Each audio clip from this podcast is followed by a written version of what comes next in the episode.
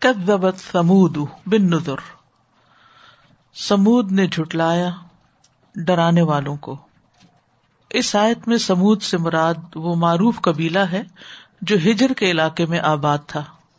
جب ان کے نبی صالح علیہ السلام نے ان کو صرف ایک اللہ کی عبادت کی طرف بلایا، جس کا کوئی شریک نہیں۔ اور جب انہوں نے بات نہیں مانی، تو انہیں اللہ تعالی کے عذاب سے ڈرایا۔ تو انہوں نے حضرت صالح کو ہی جٹلا دیا۔ اور تکبر کا مظاہرہ کیا اور پھر متکبرانہ باتیں کی۔ فقالو ابشر امنا واحد طب انا عید الفی دلال مسعور۔ امبیا علیہ السلام جب کسی قوم کی طرف بھیجے جاتے ہیں تو واضح میسج، تعلیمات، کتابوں، علم اور ان تمام روشن دلائل کے ساتھ بھیجے جاتے ہیں کہ جن کے ساتھ لوگوں کو بات اچھی طرح سمجھ میں آتی ہے۔ لیکن چونکہ وہ اپنی خواہشات کی پیروی کرنا چاہتے ہیں، اپنی مرضی کرنا چاہتے ہیں، اپنی مرضی سے جینا چاہتے ہیں، تو اس لیے وہ پیغمبر کی بات ماننے کی بجائے انہیں کو ہی غلط ثابت کرنے پہ تل جاتے ہیں۔ تو صالح علیہ السلام ایسے ہی نہیں چلے گئے تھے۔ وہ نشانیاں لے کر گئے تھے اور آیات لے کر گئے تھے، لیکن قوم نے بالکل بھی مان کے نہ دیا۔ نظر نذیر کی جمع بھی ہوتی ہے۔ اور نظر سے مراد ڈراوے بھی ہوتے ہیں۔ اور ڈراوے سے مراد یہاں نشانیاں ہیں کہ جو انہیں ڈرانے کے لیے تھی خبردار کرنے کے لیے تھی اور اگر ہم یہ کہیں کہ نظر سے مراد نذیر کی جمع یعنی ڈرانے والے، تو جب کوئی قوم ایک پیغمبر کو جٹلاتی ہے، تو گویا وہ سب کو جٹلا دیتی ہے، سب کا انکار کر دیتی ہے۔ تو انہوں نے صرف صالح علیہ السلام کو نہیں جٹلایا بلکہ ان کے علاوہ جتنے بھی پیغمبر تھے، ان سب کا بھی انکار کر دیا۔ فقالو تو انہوں نے کہا ابشر منا واحد نتب کیا ہم اپنے ہی میں سے ایک انسان کی پیروی کرنے لگے؟ واحد جو ایک ہی ہے، اکیلا ہے؟ یعنی وہ ہم میں کوئی زور آور نہیں، کسی بڑے قبیلے سے تعلق نہیں رکھتا، وہ بشر ہے، فرشتہ بھی نہیں، اور ان لوگوں میں سے بھی نہیں جو ہمارے نزدیک بڑے، اہم ہیں اور اس کے ساتھ ساتھ وہ اکیلا ہی یہ کام کر رہا ہے۔ تو اگر اس حالت میں ہم اس کی پیروی کریں، تو یہ تو بڑی گمراہی کی بات ہوگی، دیوانگی کی بات ہوگی، بے وقوفی کی بات ہوگی۔ حالانکہ ایسا نہیں تھا، لیکن انہوں نے یہ بات تکبر کے انداز میں کہی۔ اور پھر صالح علیہ السلام کی پیروی کو گمراہی قرار دیا۔ یہ دراصل ان کی اپنی جہالت تھی۔ صالح علیہ السلام تو واضح دلیل پر تھے اللہ سبحان تعالی کی طرف سے ڈپیوٹ ہوئے تھے، لیکن ان کو سمجھ نہیں تھی اس بات کی۔ اس لیے انہوں نے پیغمبر کی پیروی کو ہدایت کی بجائے گمراہی سے تعبیر کیا، وسعر اور دیوانگی سے تعبیر کیا۔ سور کا لفظ جو ہے، یہ سعیر سے ہے سارا بھڑکنا، آگ کا بھڑکنا۔ جہنم کے ناموں میں سے ایک نام بھی ہے سعیر۔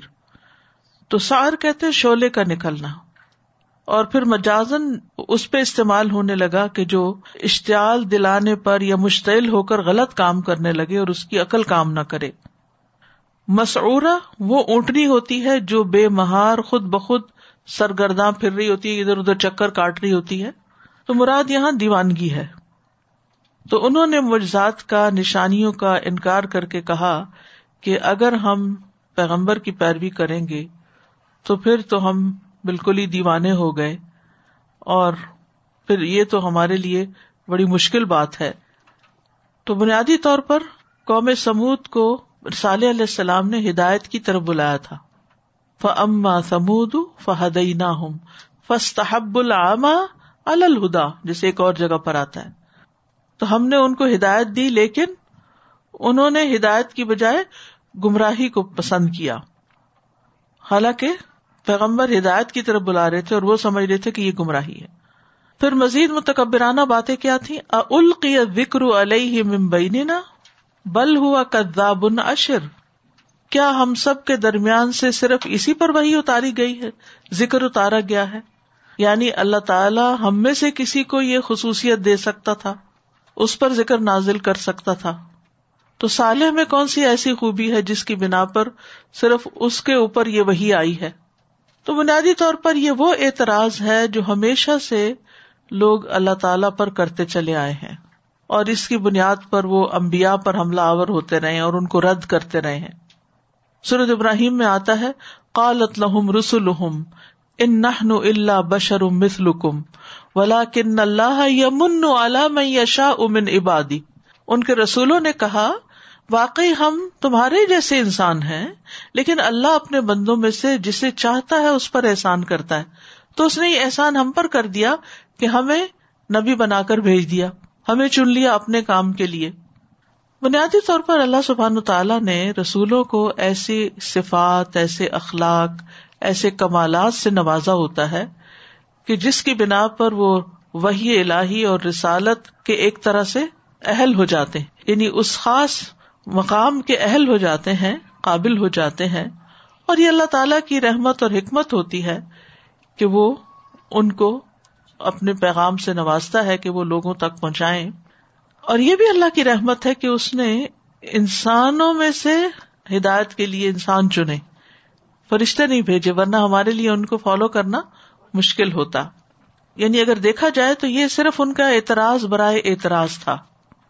اور اس کے بعد انہوں نے مزید کیا کہا؟ بل ہوا کداب و نشر، بلکہ وہ تو سخت جھوٹا اور بہت شر کا حامل ہے، اشر۔ اشر کا معنی خود پسند بھی ہوتا ہے اور بہت بڑا جھوٹا بھی۔ یہ اترانے کا اگلا درجہ ہوتا ہے۔ مرح اور اختال سے بھی اترانے کا یعنی نیکسٹ لیول پر۔ اب آپ دیکھیے کہ جیسے نبی صلی اللہ علیہ وسلم کو اہل مکہ صادق اور امین کہتے تھے تو ان سے بھی انہیں بڑی امیدیں وابستہ تھیں اور ان کو وہ بادشاہ بنانا چاہتے تھے۔ اسی لیے اور جگہ پر آتا نا، یا سال ہے قد کن تفینا مرجون قبل حاضا اس سے پہلے ہمیں تم سے بڑی امیدیں وابستہ تھیں۔ لیکن تم نے یہ کیا کر دیا؟ پیچھے سورت نجم گزری ہے۔ اس میں بھی آپ نے اس کے بارے میں پڑھا۔ تو ان کے نزدیک دنیا کی کامیابی یا صرف دنیا میں سب سے آگے نکل جانا ہی اصل کامیاب ہونا تھا۔ یا دنیاوی اعتبار سے کسی بڑے مقام پر پہنچنا اور اگر کوئی شخص اس کو چھوڑ کر دین کی طرف آ جاتا ہے یا دین کی طرف بلاتا ہے تو وہ پھر جنون کا شکار ہو جاتا ہے یا پاگل ہو جاتا ہے۔ یہ الزام ہر دور میں لوگ لگاتے رہے۔ اصل میں لوگوں کے پاس رسالت کا انکار کرنے کے لیے کوئی دلیل نہیں ہوتی تھی۔ تو جس شخص کے پاس دلیل نہیں ہوتی نا، وہ الزام تراشی پہ اتر آتا ہے۔ وہ پھر آپ کو کسی اور طریقے سے بدنام کرنے کی کوشش کرتا ہے۔ اور ان کا جو اعتراض تھا کہ ابشر منا واحد طب ہوں کہ ہم اپنے میں سے ہی ایک انسان کی بس پیروی کر لیں۔ تو یہ کوئی بات تھی؟ کیونکہ انسانوں کے لیے تو انسانوں میں سے ہی رسول ہونا ضروری تھا۔ اگر کوئی فرشتہ ہوتا تو اور بھی بڑا اعتراض ہوتا انہیں کہ ہم اس کی پیروی کیسے کریں۔ تو انہوں نے اپنے آپ کو بڑی چیز سمجھا اور پیغمبر کو بدنام کرنے پر اتر آئے۔ تو القی ذکر علیہ ممبئی ننا بل ہوا کداب و نشر۔ اہل مکہ کا بھی یہی حال تھا۔ وہ چاہتے تھے کہ ان میں سے ہر ایک کو الگ الگ صحیح پہ دیے جائیں۔ یعنی وہی ہماری طرف آتی، ہمارے پاس کتاب آتی، ہم زیادہ حقدار تھے، ان دو بڑے شہروں میں سے کسی کو چنا جاتا۔ تو آپ دیکھیے کہ ہزاروں سال بعد بھی وہی اعتراضات اہل مکہ کر رہے تھے۔ تو اللہ سبحانہ تعالیٰ قوم سمود کے واقعے سے اہل مکہ کو سمجھانا چاہتے ہیں کہ تم جو باتیں کر رہے ہو یہ صرف تمہاری ہی نہیں عقل ماری گئی، بلکہ اس سے پہلے بھی ہر قوم نے اپنے پیغمبر کے ساتھ ایسی ربش اختیار کی۔ سیال غدن منل کذاب الشر ان قریب جان لیں گے کل کہ بہت جھوٹا متکبر کون ہے، اترانے والا کون ہے، خود پسند کون ہے۔ سیال غدن غدن سے مراد کل ہے اور کل سے مراد قیامت کا دن ہے۔ یعنی آج تو تم کوئی بات مان کے نہیں دیتے، لیکن کل جب تمہاری بولتی بند ہو جائے گی اور پیغمبر اعلی مقام پر پہنچ جائیں گے، تو پھر تم اس وقت مان جاؤ گے جب حقیقت تمہارے سامنے کھل جائے گی۔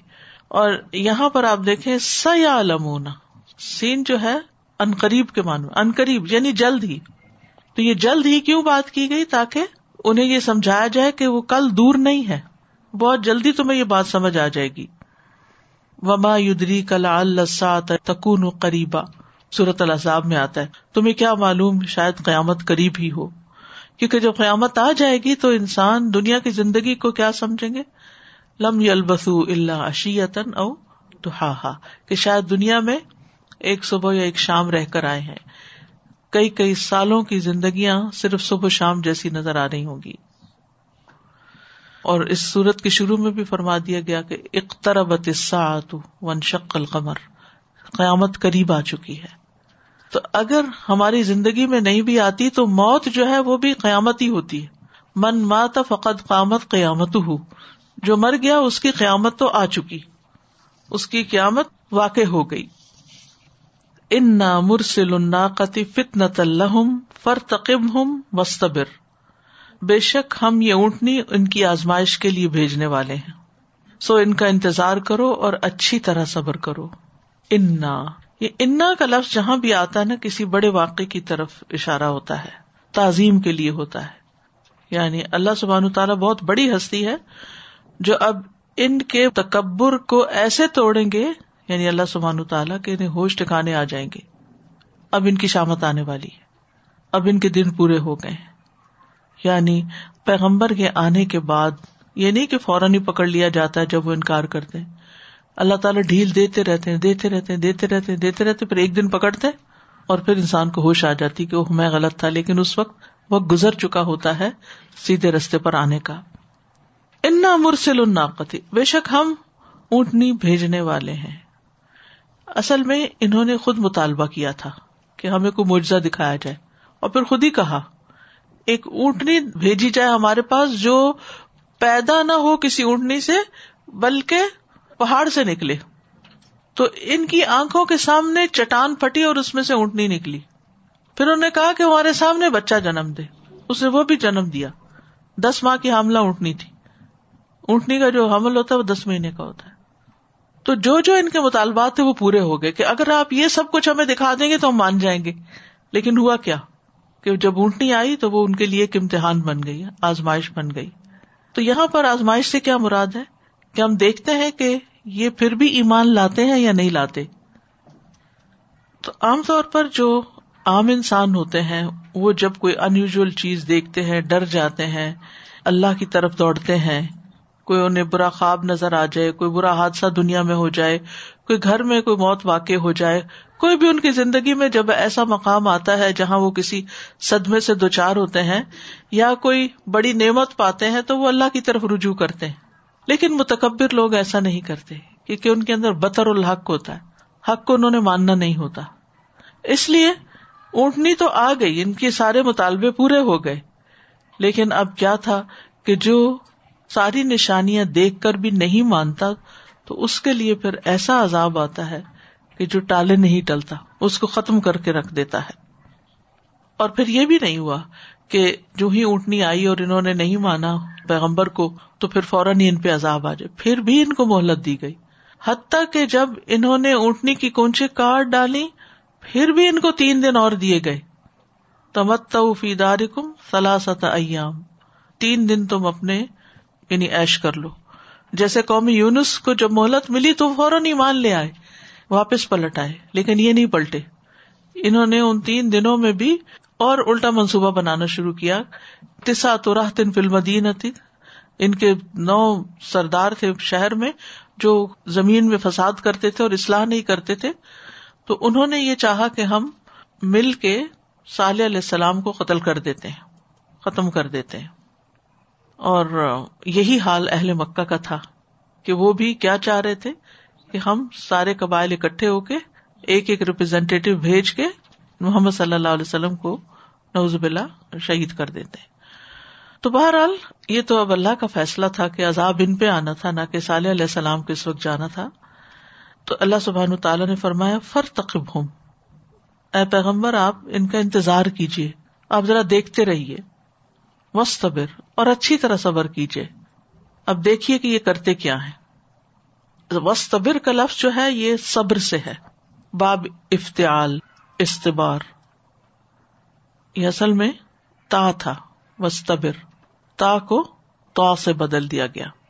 تو یہ لفظ ادا کرنے کے اعتبار سے بھی آسان ہے اور سننے کے اعتبار سے زیادہ پر اثر ہے۔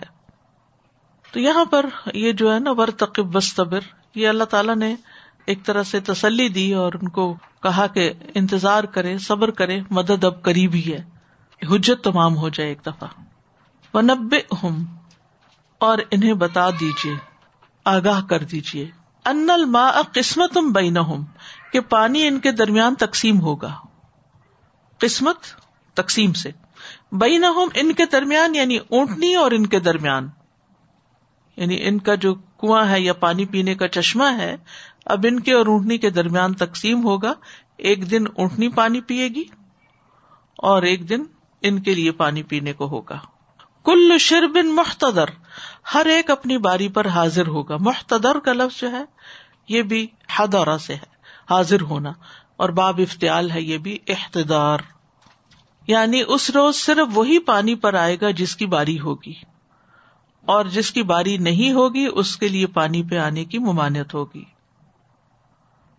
اب یہ ان کے لیے واقعی ایک امتحان بن گیا کیونکہ جس دن اونٹنی کی باری ہوتی وہ سارا پانی پی جاتی جو بھی نکلا ہوتا تھا تو ان کے لیے کچھ بچتا نہیں تھا۔ فنا دو صاحب تو انہوں نے یہ تدبیر کی کہ اس اونٹنی کو ختم کر دیا جائے۔ فنا دو صاحب تو انہوں نے اپنے ساتھی کو پکارا۔ فتح فقر تو اس نے پکڑا اور کونچے کاٹ ڈالی۔ یہ ان کے قبیلے کا سب سے بدبخت شخص تھا، جس کا نام حدیث میں قدار بن صالف آتا ہے۔ ادم با تھا اشقا سورت اشمس میں آتا ہے۔ فقال الحم رسول اللہ نا قط اللہ و سکیا اللہ کی اونٹنی ہے اور اس کا پانی پینا جو ہے یہ اللہ کے حکم سے ہے۔ فقت زبو تو انہوں نے جٹلا دیا اس کو۔ اور کیا کیا؟ فروحا تو یہاں پر آتا ہے فتح فقر تا اس نے ہاتھ بڑھایا۔ این تا واؤ سے ہے۔ یعنی قوم سبود نے، ساری قوم نے مل کر اس کو اپنا نمائندہ بنایا اور اس کو ہلاک کرنے کا جو حکم دیا تو اس نے اس کی اتباع کی۔ تو تا اس نے ہاتھ بڑھایا، اس نے یعنی بات مانی اور اس کام کو کر ڈالا جس کا اس سے مطالبہ کیا گیا تھا۔ یہ عطا سے ہے، روٹ عطا ہے اور اس سے تفاعل کا سیگا ہے۔ تو جلدی سے وہ آگے بڑھا فعقرا اور اس نے کونچے کاٹ ڈالی ایک اور جگہ پر آتا ہے فعقروہا کونچے سب نے کاٹی۔ سب نے تو نہیں کاٹی تھی۔ ایک نے کاٹی تھی تو سب کا ذکر کیوں آ گیا؟ جی ہاں کیونکہ سب کا وہ نمائندہ تھا، سب کی مرضی شامل تھی۔ اس سے یہ پتا چلتا ہے کہ اگر کسی غلط کام میں آپ خود اپنے ہاتھ سے نہیں کر رہے، کوئی بھی آپ اس میں حصہ نہیں لے رہے، لیکن آپ کا دل راضی ہے اس پہ، آپ کی مرضی شامل ہے، آپ اس پہ خوش ہو رہے ہیں۔ بازو کا ایسا ہوتا ہے نا، آپ کسی کو آگے لگا دیتے ہیں۔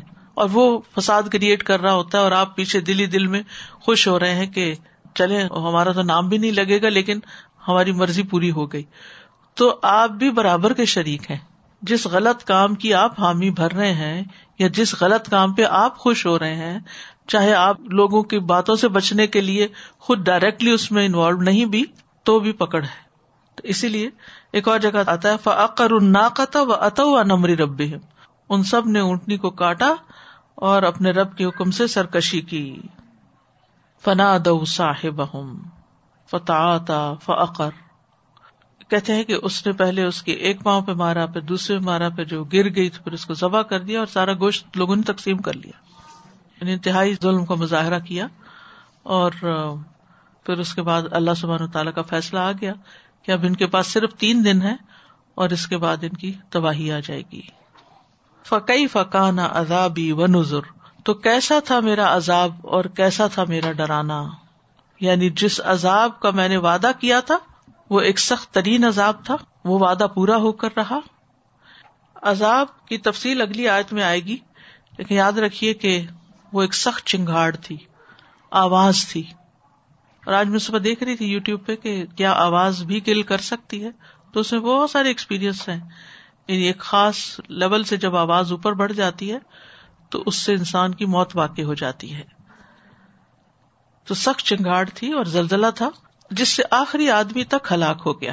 کوئی بھی نہ بچا، صرف ایمان والے ہی بچے۔ تو اس سے یہ بھی پتا چلتا ہے کہ نجات جو ہے وہ ایمان کے ساتھ ہے۔ نجات ایمان کے ساتھ ہے۔ جو ان پر ایمان لائے تھے، وہ بچے۔ انا ارسل نہ الم سی حتم واحد بے شک ہم نے ان پر ایک ہی چیخ بھیجی۔ یعنی اس سے پہلے کہ وہ صالح کو قتل کرتے ان تین دنوں کے اندر، تو وہ اپنے انجام کو پہنچ گئے۔ فکانو کا حشیم المحتظر۔ وہ ہو گئے باڑا بنانے والے کی چورا چورا کر دینے والی باڑ کی طرح۔ یعنی ایک چنگاڑ سے ریزا ریزا ہو گئے۔ چورا چورا ہو گئے۔ حشیم کا مطلب ہوتا ہے چورا چورا ہونا۔ فس بہا حشیم تدرو ریاح ریزا ریزا ہونا۔ محتظر کا لفظ جو ہے یہ حزیرہ سے۔ ہا، زوئے، را جو ہے، کسی چیز کو باڑ میں جمع کرنے کے لیے آتا ہے۔ تو حزیرہ کہتے ہیں لکڑیوں کا بنایا ہوا باڑا۔ تو روندی ہوئی باڑ کی طرح بھس ہو کر، سوکھی اور ٹوٹی ہوئی لکڑیوں کی طرح بالکل کباڑ ہو گئے۔ فکانو کا حشیم المحتظر کچلی ہوئی، روندی ہوئی باڑ کی طرح۔ یعنی ایک چیخ اور ایک زلزلہ، لیکن انجام کیا ہوا؟ کہ وہ بالکل ہی ختم ہو کے رہ گئے۔ ابن عباس نے حشیم المحتظر کا ترجمہ کیا، جلی ہوئی ہڈیاں۔ یعنی کہ ہڈیاں تک جل گئی تو جب جل گئی تو بربری ہو کے سب ختم ہو گئی پھر حشیم المحتظر کا مانا دیوار سے جھڑنے والی مٹی بھی کیا گیا ہے اور لکڑیوں کی پرانی باڑ کی طرح، گھاس کی طرح، درخت کے خشک تنوں کی طرح۔ قوم سمود کے لوگ بڑے طاقتور تھے۔ بہت زبردست کاریگر تھے۔ پہاڑوں میں گھر بنائے تھے انہوں نے۔ مضبوط گھر تھے۔ پہاڑوں کو کھود کھود کے۔ لیکن انجام کیا ہوا؟ خود چورا چورا ہو گئے۔ یعنی جس طرح کے تکبر میں یا جس طرح کی اکڑ میں کوئی قوم مبتلا ہوئی، پھر اسی قسم کا عذاب ان پر آیا۔ رسوا کن انجام ہوا۔ سرت ہود میں آتا ہے فقروہا فقال تمت فی دار کم سلاست ایام ذالک وعد غیر مکذوب فلما جاء امرنا نجینا صالحا والذین آمنوا معه برحمت منا۔ ومن خزی یومئذ ان ربک هو القوی العزیز واخذ الذین ظلموا الصیحة فاصبحوا فی دیارهم جاثمین کا الم یغن فیحا اللہ ان سمود کفر رب اللہ بعد سمود تو انہوں نے اونٹنی کی ٹانگیں کاٹ دی تو اس نے کہا اپنے گھروں میں تین دن خوب فائدہ اٹھا لو یہ وعدہ ہے جس میں کوئی جھوٹ نہیں بولا گیا پھر جب ہمارا حکم آ گیا تو ہم نے سالح کو اور ان لوگوں کو جو اس کے ساتھ ایمان لائے تھے اپنی طرف سے عظیم رحمت کے ساتھ بچا لیا اور اس دن کی رسوائی سے بھی یعنی قیامت کے دن کی۔ بے شک تیرا رب ہی بے حد قوت والا سب پر غالب ہے۔ اور جن لوگوں نے ظلم کیا تھا، انہیں چیخ نے پکڑ لیا۔ انہوں نے اپنے گھروں میں اس حال میں صبح کی کہ گرے پڑے تھے، جیسے وہ ان میں رہے ہی نہ تھے۔ سن لو، بے شک سمود نے اپنے رب سے کفر کیا۔ سن لو، سمود کے لیے ہلاکت ہے۔ تو اس سے آپ اندازہ لگا سکتے ہیں کہ اللہ کی بات نہ ماننا اور اس پر ڈھیل مل جانا یہ بڑی خطرے کی بات ہے۔ کیونکہ جب انسان پکڑا جاتا ہے تو پھر چھٹ نہیں سکتا۔ ولقد یسر نل قرآن الکری فہل میں مدکر اور البتہ تحقیق بلا شبہ یقیناً ہم نے قرآن کو نصیحت کے لیے آسان کر دیا ہے۔ تو ہے کوئی نصیحت حاصل کرنے والا؟ افلائے تدبر القرآن؟ ام اللہ قلوب اقفال کیا وہ قرآن میں غور و فکر نہیں کریں گے؟ کیا ان کے دلوں پہ تالے پڑے ہوئے ہیں؟ یہاں پر آپ دیکھیے کہ اللہ تعالیٰ فرماتے کہ ہم نے آسانی کر دی ہے، لیکن اب کوئی ہے جو فائدہ اٹھائے؟ حل میں مدکر، یہ شوق دلانے کے لیے۔ یعنی کوئی اس سے نصیحت پکڑے، عبرت پکڑے، سبق حاصل کرے، کوئی اس سے فائدہ اٹھائے، اس کے مطابق اپنی زندگی بسر کرے۔ اور سمپل لفظوں میں ہے کوئی جو اس کو پڑھے؟ حل میں مدکر، کیونکہ پڑھنے سے ہی سارے دروازے کھلتے ہیں نا۔ اور اسے سمجھ کے پڑھنا مراد ہے۔ کیونکہ سمجھے بغیر تو کچھ پتا نہیں چلے گا کہ قرآن کیا کہتا ہے۔ جیسے پہلے میں نے ارض کیا تھا کہ بہت لوگ ہیں جو قرآن پڑھتے ہیں، حفظ کرتے ہیں، تلاوت، قواعد مسابقات، مقابلے، سب کچھ ہوتا ہے۔ لیکن سمجھتے نہیں، سمجھنے کی کوششیں کم ہے تو اللہ تعالیٰ سمجھنے کی دعوت دے رہے پہل میں مدکر۔ اور ویسے بھی آپ دیکھیے کہ ایک دفعہ پڑھنے سے سمجھ نہیں آتی۔ دو لیول پر آپ دیکھیے، ایک ہے ابتدائی، جو تذکیر کا لیول ہوتا ہے۔ تذکر۔ لیا ذکر اول الباب ٹھیک ہے؟ اور ایک ہوتا ہے تدبر، جو آخری درجہ ہوتا ہے۔ یہ نہیں کہ اس کے بعد کچھ رہ نہیں جاتا، لیکن وہ کبھی ختم نہیں ہوتا۔ تذکر میں یہ ہے کہ سیدھی سیدھی ساتھ ساتھ بات سمجھ میں آتی جاتی ہے۔ اور یہ ہر انسان کے لیے ضروری ہے۔ اللہ تعالیٰ نماز کا حکم دیتے سب کو پتا چلتا ہے۔ یہ واقعات بیان کرے سب کو پتا چلتا ہے۔ اس میں بہت گہرائیوں میں جانے کی ضرورت نہیں۔ لیکن تدبر ہے جس میں اللہ تعالیٰ کے احکامات اور اس کے عوامر اور نہیں کے بارے میں اور اس کی تفصیلات کو جاننا اور پھر مزید غور و فکر کرنا، یہ کام انسان کو ساری زندگی کرتے رہنا چاہیے۔ کتاب انزل نہ ہوئی کا مبارک ان لیت دبرو آیاتی ہی ولیت کرا اول الباب تو اللہ تعالیٰ نے اس کتاب کو آسان بنایا ہے۔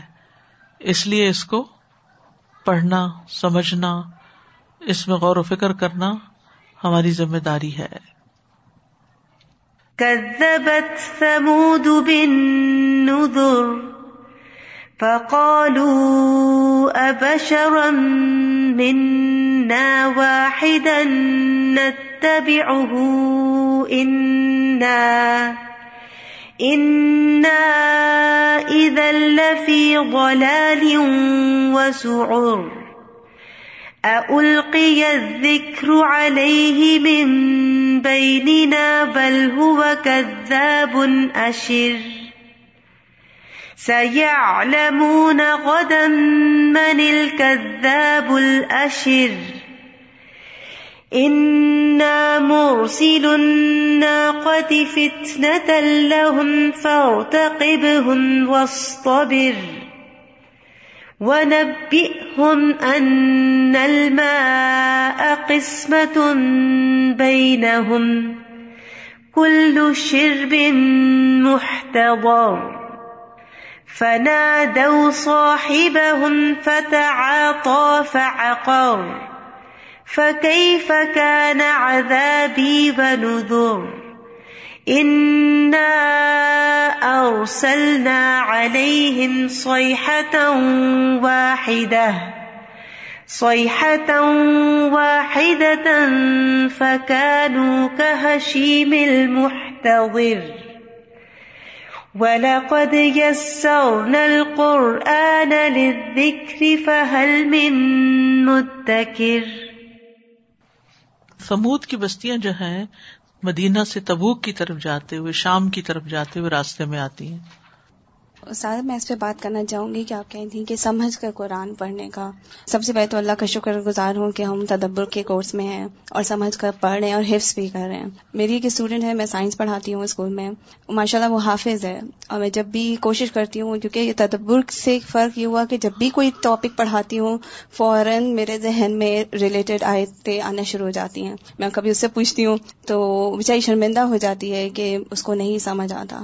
اور میں اس وقت اتنی شکر گزار ہوتی ہوں کہ چاہے میں نے تھوڑا سا صرف بارے حفظ کیا ہے، اس کورس میں رہتے ہوئے، لیکن سمجھ کی کیا ہے اور ہر بات، چاہے وہ میں سائنس پڑھاؤں اسلامک اسٹڈیز پڑھاؤں میتھس پڑھاؤں، ہر جگہ فوراً میرے ذہن میں الفاظ وضاحت کے ساتھ آ جاتے ہیں۔ الحمد للہ میری بیٹی کی ایک دوست ہے، وہ مورکن ہے۔ تو میں جب بھی اس کے گھر جاتی ہوں تو قرآن کی آیت چل رہی ہوتی ہے تو ایک دن میں نے اس سے پوچھا کہ یہ آپ کو سمجھ میں آتا ہے؟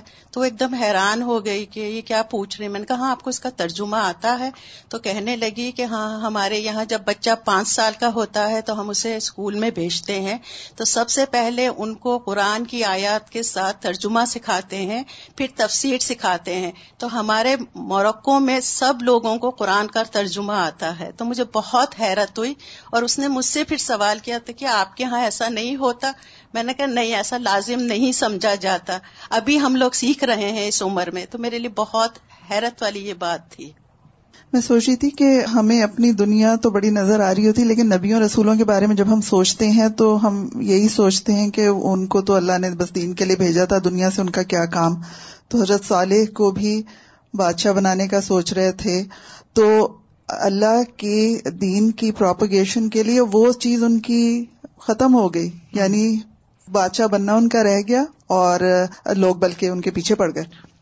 یعنی کوئی شخص کتنا بھی ٹیلنٹڈ ہو، کتنا بھی پڑھا لکھا ہو، لیکن جب وہ دین کی طرف آ جاتا ہے تو لوگوں کی نگاہ میں اس کی ویلو کم ہو جاتی ہے۔ وہ کیا سمجھتے ہیں کہ اس نے شاید ایک اعلی چیز کو چھوڑ کر ادنا کو اختیار کر لیا ہے۔ اگر ہمارے دلوں میں بھی واقعی دین کو اعلیٰ سمجھنے کی بات ہوتی تو کبھی لوگوں کی باتوں سے ہم پیچھے نہ ہٹتے سازا جی آیت نمبر ٹوینٹی فائیو میں اینڈ میں جہاں یہ ان کی قوم ان کو کہہ رہی ہے کذاب اور اشر۔ اور آیت ٹوینٹی سکس کے اینڈ میں اللہ سبحانہ تعالیٰ نے فرمایا کہ ان قریب جان لوگے من الکذاب الاشر۔ تو الفاظ دونوں وہی ہیں لیکن ال کے ساتھ آئے ہیں۔ تو یہ اللہ سبحانہ تعالیٰ کی طرف سے ہاں، یعنی دا ریئل دا ریئل کذاب دا ریئل اشر وہ ایمفیس کے ساتھ۔ ال کی وجہ سے۔ ہاں۔, ہاں وہی۔ اور دوسری مجھے یہ خیال آ رہا تھا ایسے بعض اوقات لفظ ریزونیٹ کرتے ہیں نا کہ یہاں پہ آئی ٹوینٹی فور میں جو بشرم منا واحد اور پھر یہاں آیا سیاحتن واحد تو مجھے وہ خیال آ رہا تھا کہ ون واحد میکس آل دا ڈفرنس ایک ہی شخص سے ہدایت لے سکتے ہیں آپ اور ایک ہی چنگاڑ برباد بھی کر سکتی ہے۔ تو ایک کو کبھی کم نہیں سمجھنا چاہیے واحد can be the final thing جی استاذہ جی ایک تو آیا نمبر تھرٹی ون میں جو کا حشیم کا ورڈ آیا نا چورا چورا کرنا، ریزا ریزا کرنا۔ تو اس سے مجھے ہاشم کا ورڈ یاد آ رہا تھا کہ وہاں پہ ہم یہی کہتے ہیں کہ ان کو اس لیے ہاشم کہا جاتا تھا کہ وہ چوری کر کے کھلاتے تھے سب کو۔ دوسری چیز جو میں نے دیکھا کہ جو ہم سورج زاریات پڑھ رہے تھے، تو اس میں ہر چیز لائک کمپریہنسو تھی۔ مجمل طور پر وہاں پہ بات کی گئی تھی اور اس کو ہم نے سورت تور کے ساتھ کمپیئر کیا کہ وہ جوڑا تھا۔ لیکن ایک چیز میرے دماغ میں تھی کہ it's not the complete version of کہ سورت زاریات کی کمپلیشن نہیں ہوئی تھی ابھی ہمارے سورت تور میں۔ جبکہ ہم سورت نجم اور جب اب اس سورت قمر کو دیکھ رہے ہیں تو اس میں مزید جو آیات وہاں پہ تھوڑی تھوڑی تھی ان کی اس میں تفصیل ہمیں مل رہی ہے۔ سو اٹس سو امیزنگ کہ قرآن کی سب سے بہترین تفسیر خود قرآن سے ہوتی ہے۔ اور وہ سارے جو گیپس ہوتے ہیں وہ دوسری جگہوں سے فل ہو جاتے ہیں۔ اور اس میں یہ یاد رکھیے کہ سورت قاف سے لے کر اور سورت واقعہ تک تقریباً مضامین ملتے جلتے ہیں اور ان میں ایک جو چیز بہت اہم ہے وہ انضار کا پہلو ہے، ڈرانے کا، خبردار کرنے کا۔